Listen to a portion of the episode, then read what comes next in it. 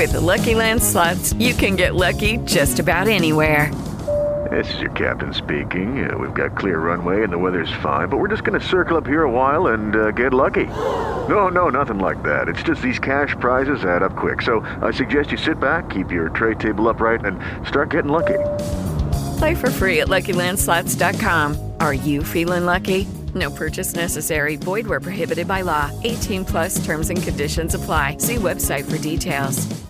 It is Ryan here, and I have a question for you. What do you do when you win? Like, are you a fist pumper? A woohooer, a hand clapper, a high fiver. I kind of like the high five, but if you want to hone in on those winning moves, check out Chumba Casino. At Chumba Casino dot com, choose from hundreds of social casino style games for your chance to redeem serious cash prizes. There are new game releases weekly, plus free daily bonuses. So don't wait. Start having the most fun ever at Chumba Casino dot com. No purchase necessary. V G W group. Void where prohibited by law. See terms and conditions. eighteen plus. Esistono luoghi che hanno avuto la fortuna di eternarsi attraverso parole ed immagini di letterati ed artisti. Monterosso e le Cinque Terre ne sono un esempio. Qui il viaggiatore attento può ritrovare le suggestioni e le tracce di uno dei più grandi poeti del millenovecento, il premio Nobel Eugenio Montale, in un contesto naturale e paesaggistico potente, in gran parte ancora intatto, cristallizzato nelle tele di Telemaco Signorini e Antonio di Scovolo. Sono proprio questi dorsi di colli e di cielo che hanno ispirato molti versi del poeta, gli stessi riconosciuti come patrimonio dell'umanità UNESCO nel millenovecentonovantasette e poi meritevoli di protezione ambientale con l'istituzione del Parco Nazionale e la sua area marina protetta nel millenovecentonovantanove. Eugenio Montale nasce a Genova il dodici ottobre milleottocentonovantasei ed è stato un poeta, scrittore, traduttore, giornalista, critico musicale, critico letterario e anche pittore italiano.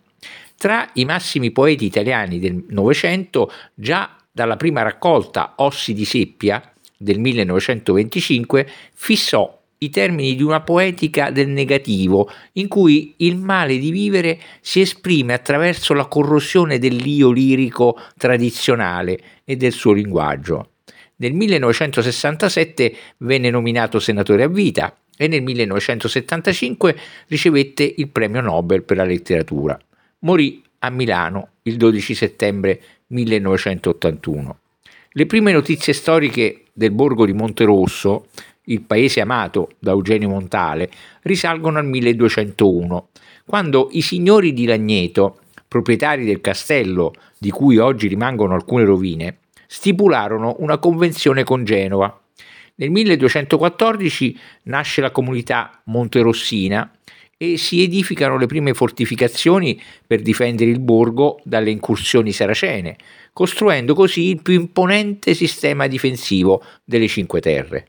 A Monterosso, paese roccioso e austero, asilo di pescatori e contadini, come lo definiva Montale, premio Nobel per la letteratura, il turista può visitare il variopinto e medievale centro storico. Qui, fra vicoli stretti ed intricati, sorge la chiesa di San Giovanni Battista, edificata nel milleduecentoventi.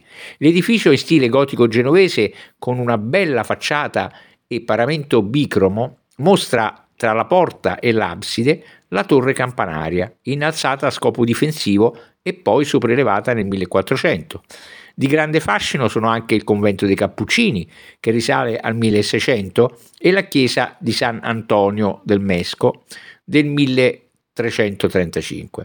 Sul promontorio che separa Fegina dall'antico borgo si può visitare l'articolato sistema difensivo con le mura della cittadella, i resti dell'antico castello con le sue due torri e sulla scogliera ai piedi dell'altura rocciosa l'imponente Torre Aurora.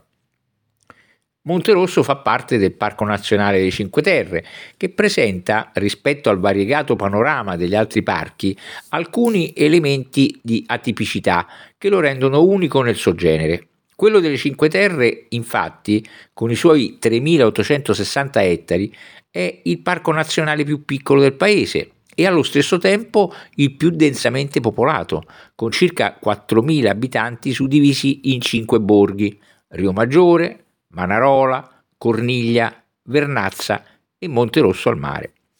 Ciò che rende speciale questo territorio rispetto agli altri, però, è dato dal fatto che qui l'ambiente naturale è stato profondamente modificato dall'azione dell'uomo. Per secoli, a partire dall'anno mille, gli abitanti delle Cinque Terre hanno sezionato gli, sc- gli scoscesi pendii delle colline che si gettano a picco sul mare per ricavarne strisce di terra coltivabili.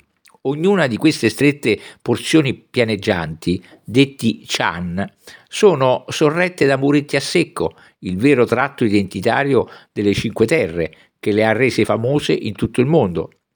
L'intervento dell'uomo ha quindi portato a creare un'architettura di terrazzamenti su di un territorio sviluppato in altezza, rendendo il paesaggio atipico e fortemente antropizzato.